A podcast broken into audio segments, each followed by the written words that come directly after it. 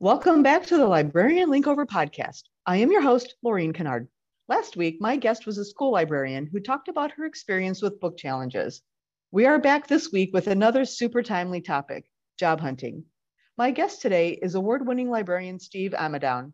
Steve has a long career as a librarian and archivist. He is doing freelance work while he looks for his next opportunity. He is the 2019 winner of the Cathie Linz Librarian of the Year Award. Steve, Welcome to the Librarian Linkover. Thanks for having me. I'm happy to be here. What do you think people get wrong about archives? I ask specifically because archives have been in the news a lot lately, with the National Archives trying to get boxes of documents back from the former president. I would love libraries and archives to get more attention so we get more respect for what we do. But in this case, most of the time we are mentioned, the old stereotype is in full effect. Oh boy, I mean, I think that archives are frequently both over and underestimated. Um, you know, I think that people think of archives as as the sort of the one sole arbiter of truth in terms of the record, and that it, that is rarely the case.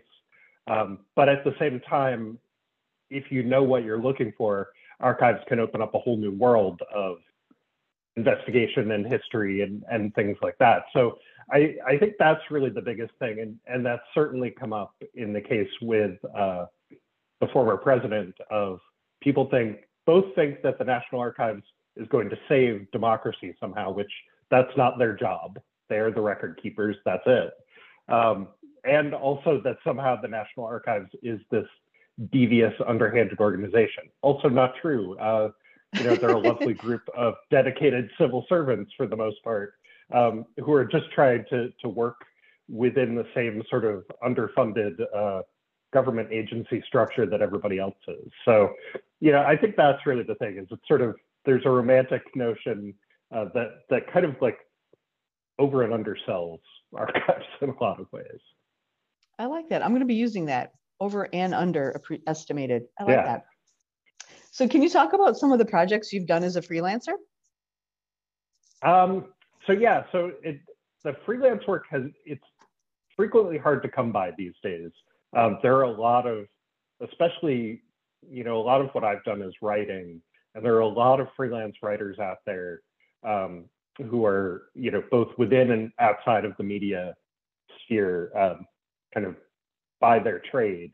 Um, so it can be hard to sneak in there. I've done I've, I wrote an article for Library Journal um, last year.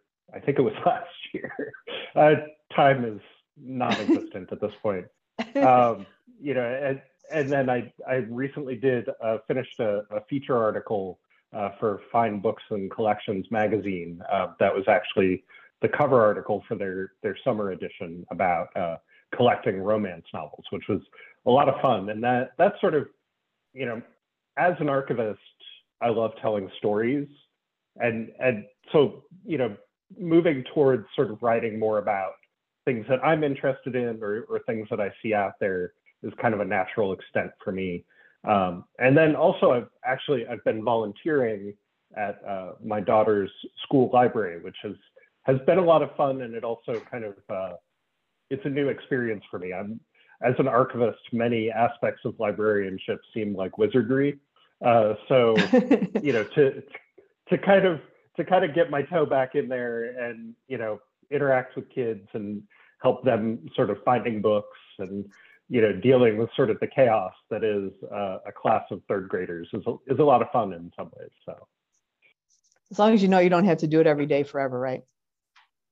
Yeah, I I do it for uh, three hours on Monday and one hour on Tuesday, and it takes all day Wednesday to recover. Like I, you know, I bless, blessed blessed be the third grade teachers and the school librarians because uh, to do that all day every day would. Whew, I'm I'm not quite there. I'd have to start working out. I told people I'd I'd have to like really really put in some hours to uh, to be able to do that all the time.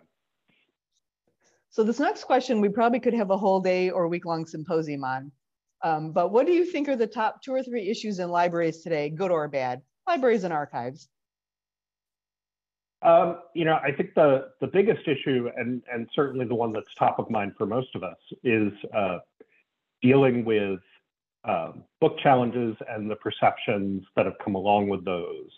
Um, and all of that is attached to sort of what I think are the other issues, which is um, funding and uh, care of employees. I think that yes, you know, we we don't the the profession as a whole, um, and and sort of I mean the the libraries, archives, and museums profession has has long sort of abused its employees, um, you know, through this sort of vocational awe idea um, that you know we sort of you're willing to work for less because you see it as a vocation.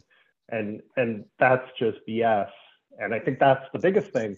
And then you add on to this this sort of political layer of the book challenges um, the attacks on the national archives uh, you know sort of some of these issues of of of um, archival mismanagement that's been coming out especially at uh, the university of pennsylvania um, in their museums and in their archives um, there there's a lot sort of out there that that I think is simmering some of these employment issues to the surface because we're like we don't have to put up with this. We we have the skills to go elsewhere. We can go to corporate archives. We can go, you know, work for vendors and and things like that. So I think that is causing sort of a brain drain from libraries that um, I've seen a lot of people, you know, I graduated from the University of Maryland in 2014, and I've seen a lot of people from my cohort sort of end up outside of libraries, for better or worse, whether they intended to at the beginning or not. But like these are really incredible people who should be working full time in libraries and archives to to sort of help move the profession forward, and they're kind of shunted off, you know, by these money issues and and and all of these other things. So it's it, I think it's all tied together um, as you know, as as far as I'm concerned, and it it all comes down to taxes and funding and and all of that in the end. The only thing I would add to that is leadership. Yeah. yeah. Most boards, and, yeah, I shouldn't say most boards that I've worked for, really didn't mm-hmm. understand how the library worked, and when they want to do what they want to do, it just throws everything yeah. off. Yeah, and and I think that they get caught up in these sort of do more with less attitudes that are are detrimental to to sort of the, the entire concept of libraries, especially as we've eroded the social safety net. Um, even on college campuses, we've eroded these safety nets, and and students rely more and more on the library um, to have to be a safe study space, to be a tutoring space, whatever. Um, you know, we keep seeing these cuts that are not funding collections, they're not funding buildings, all of these things. Um, and it's just, yeah, it's just hugely detrimental in the end.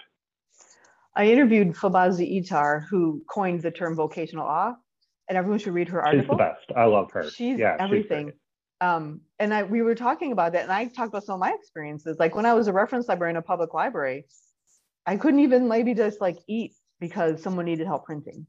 They couldn't wait five yeah. minutes for me to eat a sandwich over the course of my like eight hour day. You barely get a chance to eat mm-hmm. because no one else in the library can help them print but me. But so I, you know, you don't even yeah. get a break. Yeah. And no other employer yeah. really has that expectation. There are no other profession, Absolutely. not many other professions have that expectation. Yeah, I think, um, and, and to your point also about I think public libraries need to stop doing other government entities' jobs, particularly the health department. Mm-hmm. The libraries are the bottom of the tax bill. They should not be doing the job that the health department needs to send some people in to do some of these jobs instead of the library. Right. Yeah, that that whole. But, but I think public libraries sometimes ask for this. I think they're afraid of being mm-hmm. irrelevant. Mm-hmm. So leadership wants to do all this stuff, but they're killing their staff. Yeah, and and that's true at academic libraries as well. You know, academic libraries are in this phase where they they know that large chunks of administrations and faculty sort of wonder why the library is still there. So they they will take on more and more, and it it just overloads these sort of staff positions that never get backfilled when when somebody leaves, um, or they're backfilled at a lower level, and and it doesn't you know you lose so much just just in that that sort of churn and turnover.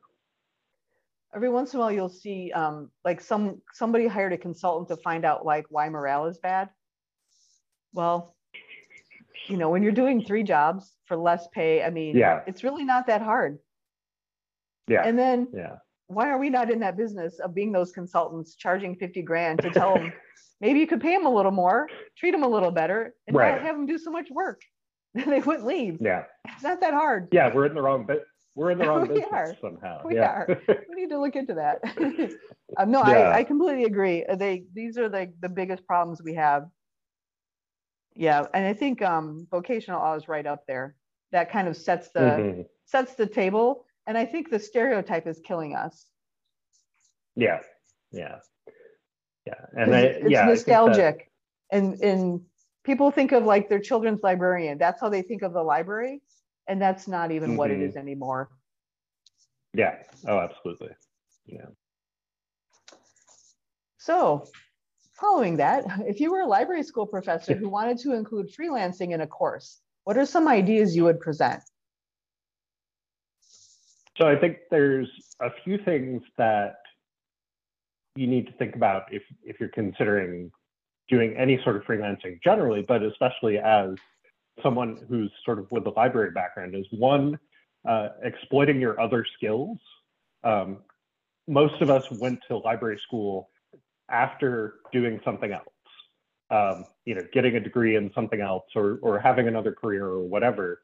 Um, so you know if you love to write or you have a specialization subject specialty you know look look in those areas and see how you can um, exploit that. Because you know I, I think that we forget that library school is vocational um, in the sense that you're you're learning skills to to apply what you already know as a human being into the world of libraries. It's not like you're learning um, you know sociology or history or, or whatever.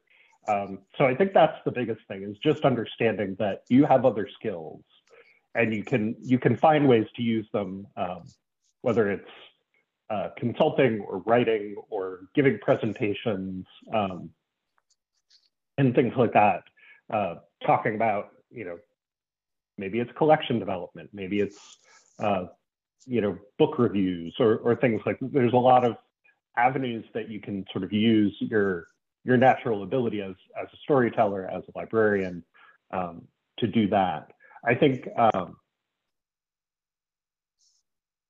uh, I lost my train of thought.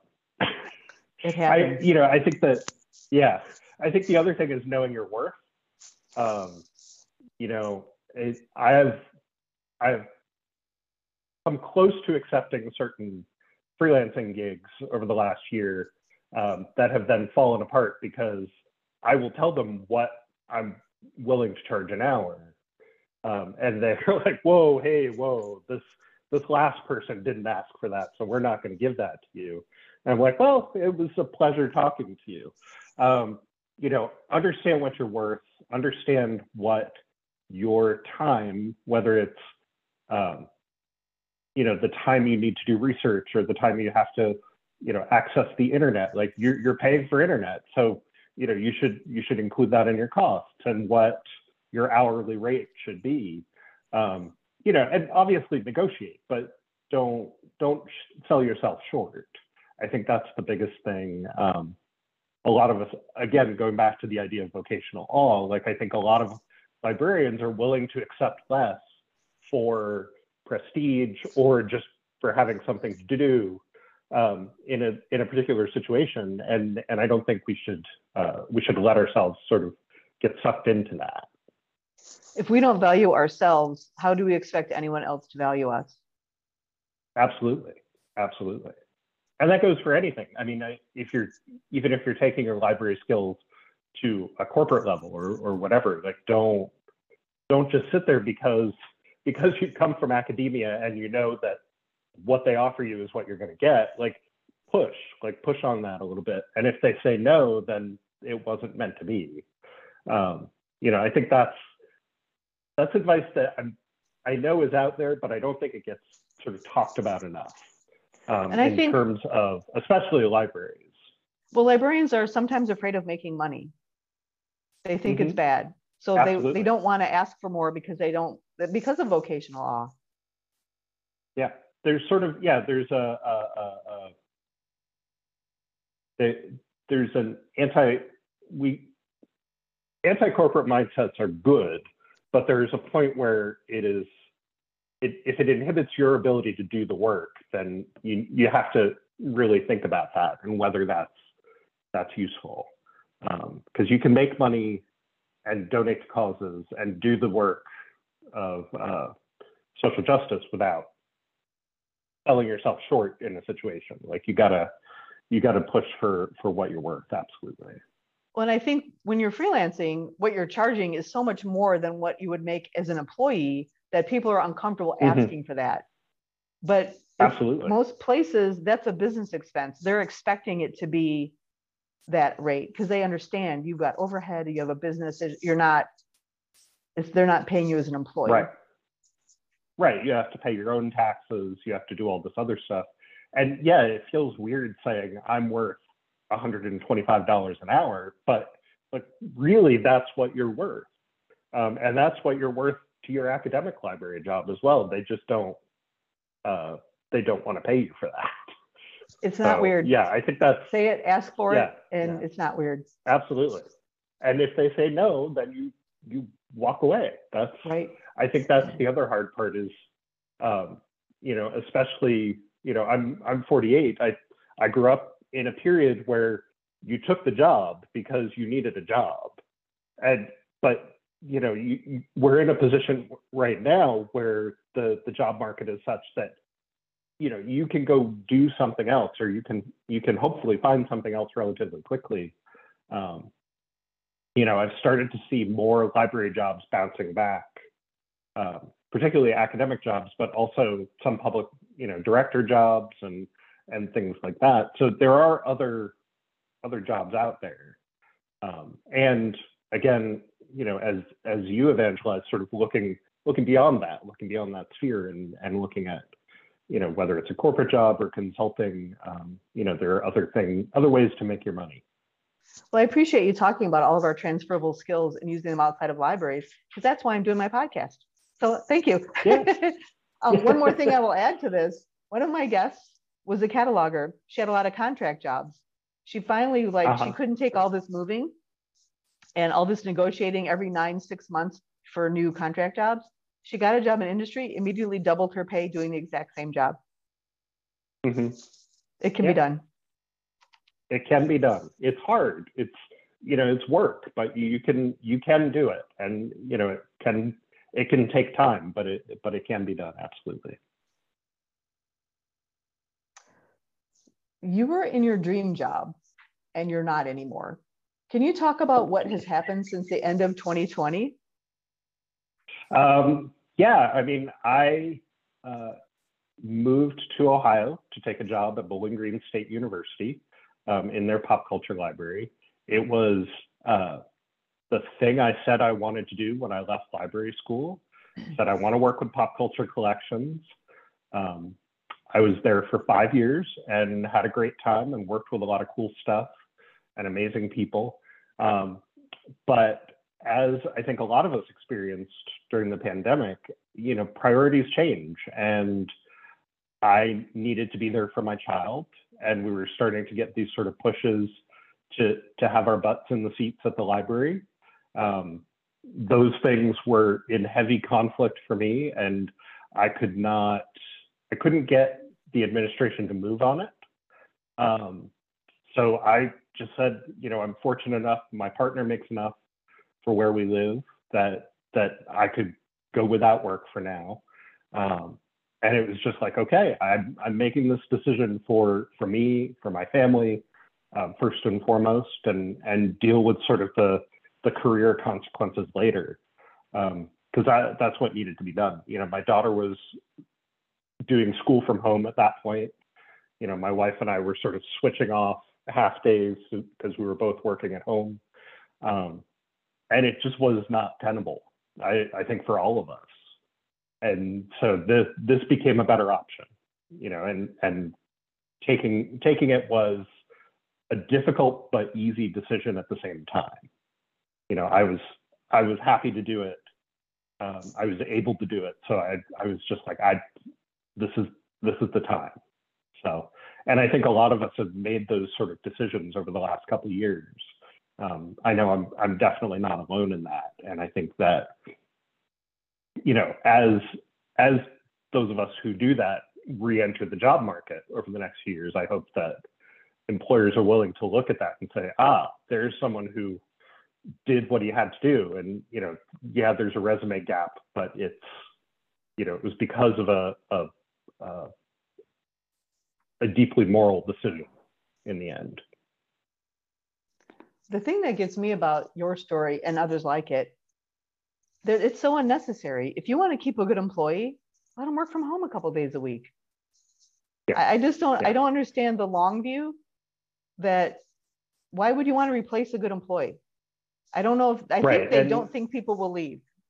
Is what it is. They don't think people. Yeah, I, I, think that um, I think there's a lot of factors.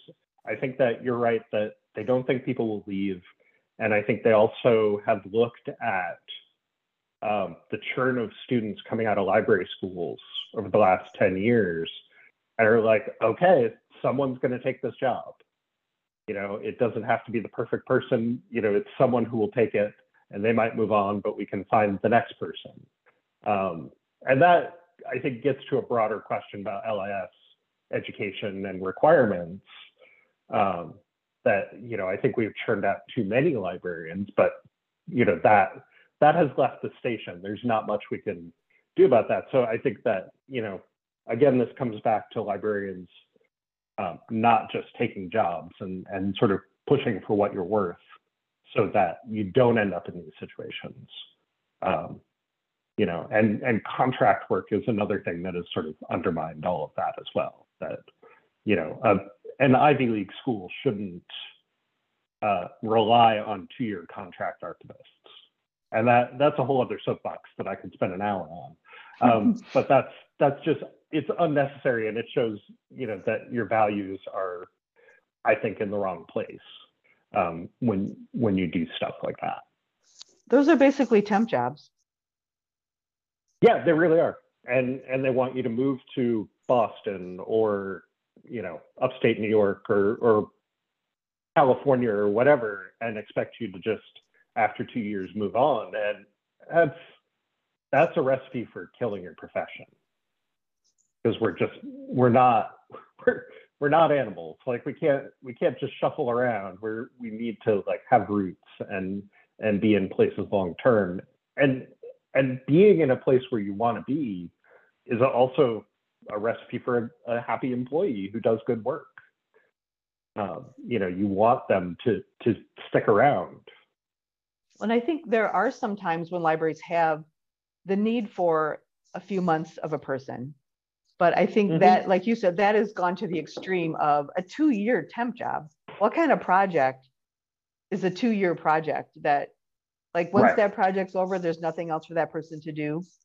That you couldn't have hired them as an employee, right. and there are other things they could keep doing. Right. You're you're letting them build up institutional knowledge for two years and then sending that knowledge out the door. Um, you know, I think that over the last couple of years, I, have definitely developed more of a soft spot for part-time work. I feel like I understand that better within archives and libraries. You know, again, as someone who's been a stay-at-home dad and thinking about, you know, my daughter has to be at school at nine and pick her up at three, and you know, that is that is a shorter than normal day. So I understand part-time work a lot better, but contract work, I just I can't wrap my head around how we how we keep that going as a profession. And and it's endemic in archives right now. It's it's really it's been awful since I graduated from grad school eight years ago. Um, and it just I feel like it hasn't gotten a whole lot better, unfortunately. Well, that sort of leads me to my next question, excuse me, about job hunting. So let's dig into that. Mm-hmm. The process is broken. There's a giant disconnect between what employers are looking for and what candidates can offer. Librarians in particular have a problem with employers recognizing our transferable skills. thus my podcast. like I said before, uh, what have you experienced during your search, and what do you think would make the process work for everyone? And this is another week long symposium that we'll have sometime in the future. Absolutely. I mean, I think the biggest thing is just, um, like you said, sort of realistic expectations around skills. Um, there are a lot of, uh, especially lower level jobs where you read the ad and it's like they're they're looking for a unicorn. Um, you know, they want someone who has experience with eight different software packages and um, you know, but also can do, uh, you know, reference work and outreach work and cataloging. And you're just like, this person's going to be very tired at the end of the day. And they want one to three you know, years like, of experience because they don't want to pay anything. Right. Right. Exactly. And and so it's it it creates a a, a situation where you're not going to get the quality of person you want because you've asked for, frankly, too much. And I understand that libraries are in this situation because they can't hire two people. So they want to hire one person who can do two people's jobs. Um, but at the same time, like, you know, I'm, I'm only one person. Like I, in my last position at Bowling Green, I was hired to do two jobs. And at any given time, I was only doing one of them well and it, it would flip flop. I could do, you know, some things really well one time and some things really well another. Um, but I never felt like I was on top of it. And I think that that's that's pretty typical these days for for librarians that we just feel like we're always behind the eight ball on a project or you know an idea that we're trying to execute or or whatever um, you know and it and it just i think in the end it impacts the work um, and I think in terms of job seeking, it, you know, it again that feeds this uh, this machine of creating. You know, they want librarians who are technically gifted, but they're not looking for the the librarians who are, you know, doing the collection development work and things like that that that also needs to be done um, because libraries have histor- historically just been so far behind in te- in technological development. Archives are are a real problem with this um, because digital archive work is is years behind where I think most of us in the field want it to be. Um, and you can't do that at a library level and be good at reference and outreach and all these other things. Um, so it's it's it's a tricky thing. I think that's the biggest thing. It's just find finding ways to hire more than one person well, when you need more than one person. But to your point before about, um, and I don't remember if this was before we started recording, but excuse me, um, instead of doing more with less, we'll do mm-hmm. less with less. Right. Because yeah, I, think I think less with yeah. when when you lose a person, we can't just pass the work out. We have to take a look and see at least half of something, half of something, some job we've got to stop doing because we can't we can't manage everything. Um, I learned from when I worked in a corporation, my friend was the facilities manager. Her manager came to her one day and said, We're probably looking at some budget cuts. And she's like, Okay, well, just let me know. He goes, Well, I thought you would be mad. She goes, I will provide service up to the level of the budget you give me. That's it. And that's what and we he never, be. he didn't cut that's the budget. Absolutely. He didn't cut it. Yeah. And I did that as well. When I was a public library director, one of my public libraries I started at, the adult services person was retiring. And she waited mm-hmm. until the new director came in. She made sure that it wasn't because of me. she was just waiting right. for the new director. But she spent half her time on the desk and half the time doing programs. So she met with me about mm-hmm. her job description and said, just so you know, the board doesn't want to replace me. I said, well, who do they think is going to do your job? And she pointed at me. I said, yeah. I appreciate you telling me that. That's not happening. Yeah. So when I met with the board person about the budget, we were going through everything and she pointed out, oh yeah, we're not going to replace that person. I said, oh, okay. Let me look at her job description. And I said, um, if we don't replace her, this won't happen, this won't happen, this won't happen, this won't happen. I'm good with that if you're good with that. And I just moved on to the next line because they expect yeah. to fight. They expect to like, you know, they expect me to jump up and down and wave my arms like I have done a few times. But I was just like, okay, I'm fine. And I just moved on. she called me later in the day and said, you know, I've been thinking, I think we probably should keep that position. I'm like, great. And I went in and told her, I said, you know, thanks for telling me because we're yeah. replacing you when you leave. So I think yeah. we have I, to push back.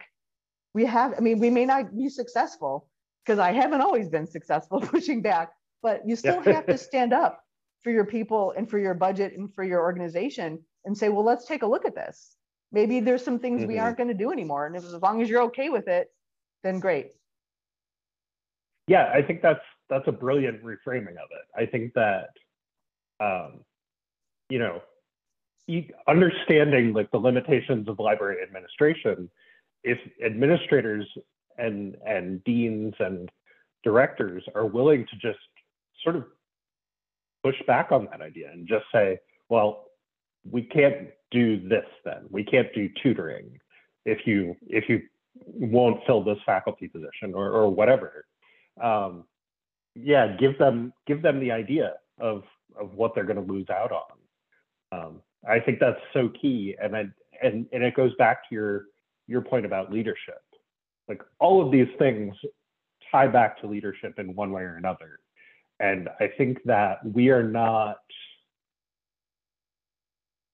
I think that as a profession, we're not training leaders. We're training, uh, we're training directors. We're training heads of departments.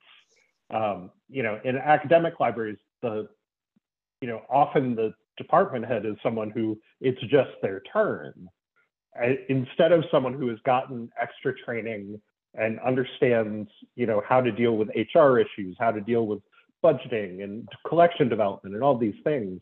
Um, you know and and again we do a disservice to those people by not giving them that training. Or if they're like i can't do this we should say okay we'll move on to the next person right? Like instead of saddling your department for multiple years, maybe you you look at it and and don't just escalator that person up because it's their turn.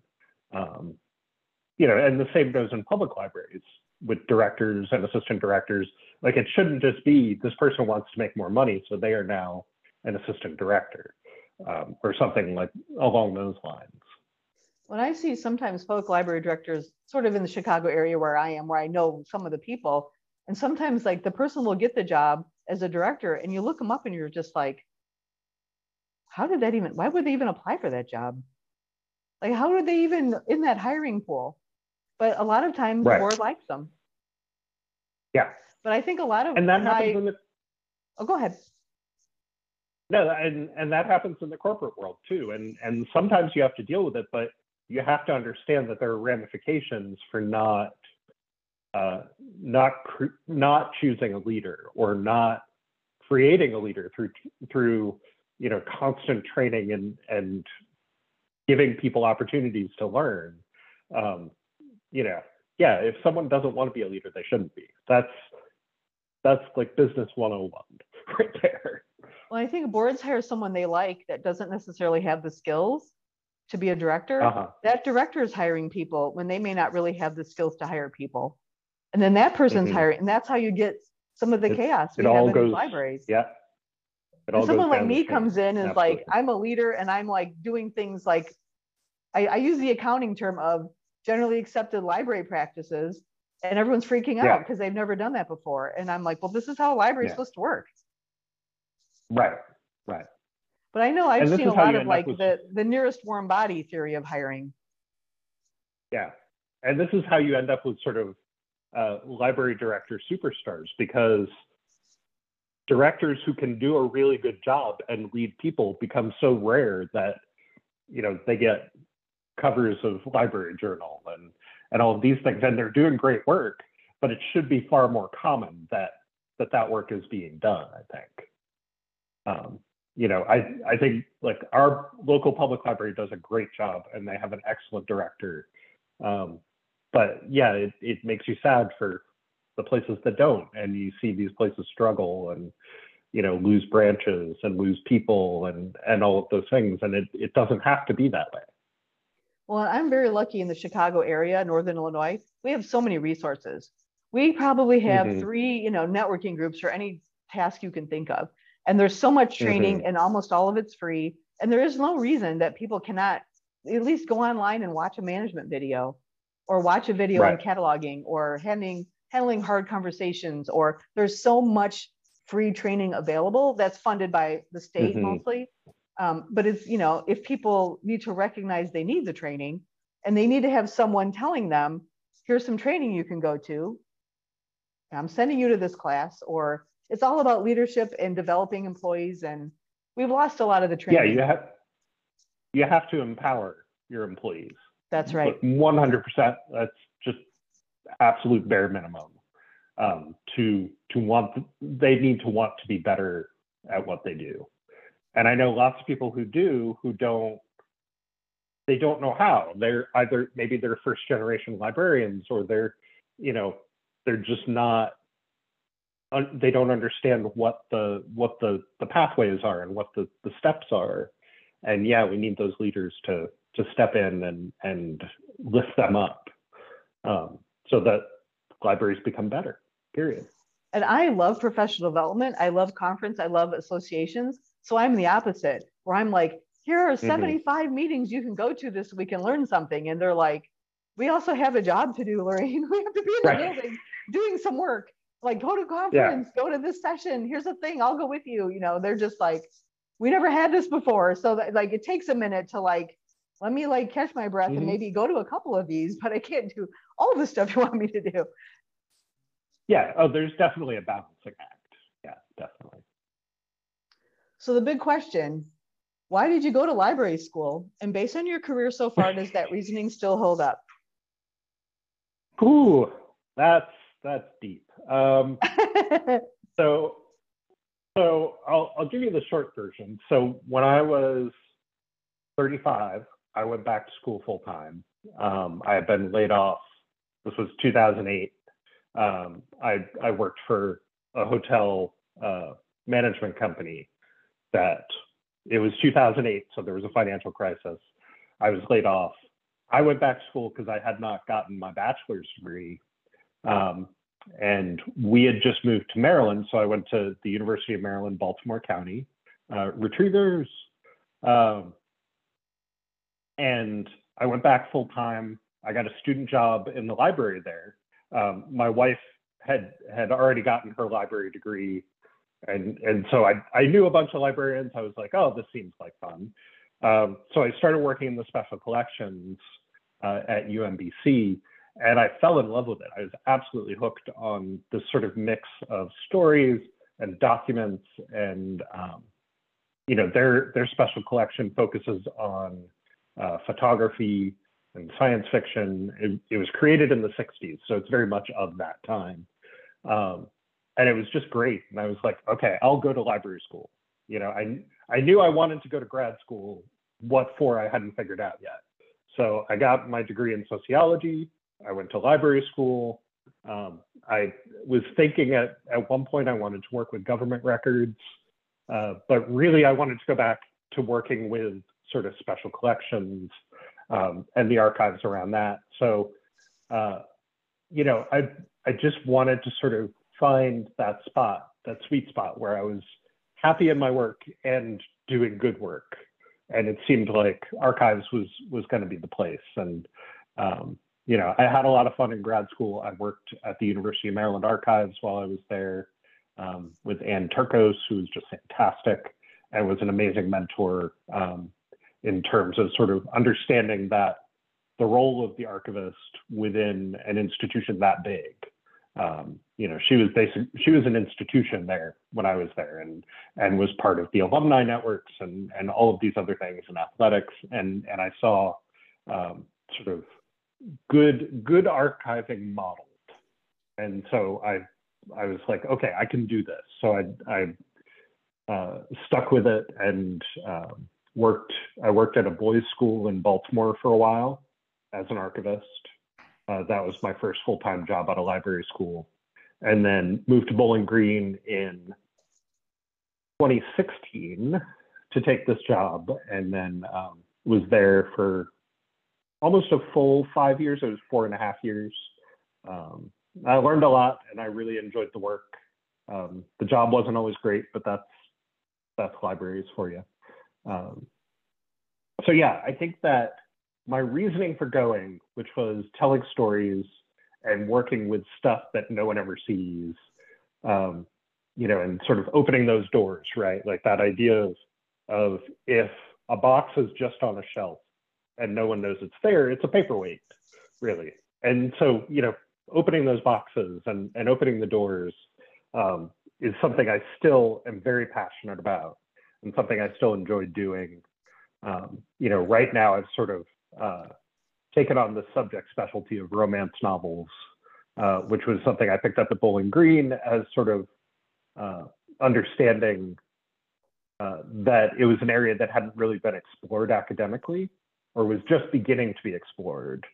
Um, and it wasn't, the history of it wasn't well known. So I, I think, you know, I sort of saw that as an opportunity and I've, I've run with that uh, until, until I kind of figure out what the next thing is. And then we go from there. So, you know, I think that I learned a lot and I'm, I'm very happy with that decision to go to library school all those years ago. All those years. It was, it was 10 years ago. It wasn't that, long, but yeah. Well, that's really great. I like what you said about um, the archives, like being able to find things, because the basic of a library is organizing information so it's findable. Mm-hmm. And yeah. like archives are the same thing. Like it archives, you're yeah. organizing, you know, the history of your organization or of a topic so that it's findable. Yeah, yeah. And then you know, I think the the outreach or discoverable, I guess, is, so is probably important. the better word. Discoverable. You've already found it. Yeah. Discoverable. Yeah, exactly. Discoverable and then sort of taking it out to the people and saying, hey, you are the group that should be interested in this. Look at how cool this is, or look at how interesting this is. Um, I think that that is that is a step that uh, is vitally important, and I think that is something that is developing for archives, but it it's a ways away. I I have always said that archives need um, just like museums have museum communicators who are, who are sort of the outreach people. I, I've always believed that archives need archives communicators who are, you know, able to go out to the, the interested parties and the stakeholders and say, look at this cool thing I found, right? Like it might be a piece of paper, but it's still an interesting thing and it impacts this, this, and this. Um, you know, so I think being able to tell those stories is is fascinating and uh, vital for for the future of archives in a lot of ways. Absolutely. Well, thank you so much for sharing your stories. I know a lot of people are going through things at work and you know you think you're the only one going through something and it's not something you can always talk about with your coworkers or publicly but uh, i appreciate you sharing your stories because you're gonna you're gonna help a lot of people. Yeah i mean as, as my favorite radio dj says you are not alone. And i, I think that is that is vitally important uh, advice for any, everyone is you are not alone and stay tuned for the uh, information, the login information for the week long symposium that Steve and I are going to have on libraries and job hunting. yeah. give you a good deal. yeah. Thank you to Steve Ammidown for being my guest today on the Librarian Linkover. Thank you to my listeners who have been so supportive in sticking with my podcast. Thank you to everyone who's catching up on all 60 episodes. Please comment on the episodes on the librarianlinkover.com or on social media on Twitter or LinkedIn. Thank you so much for listening.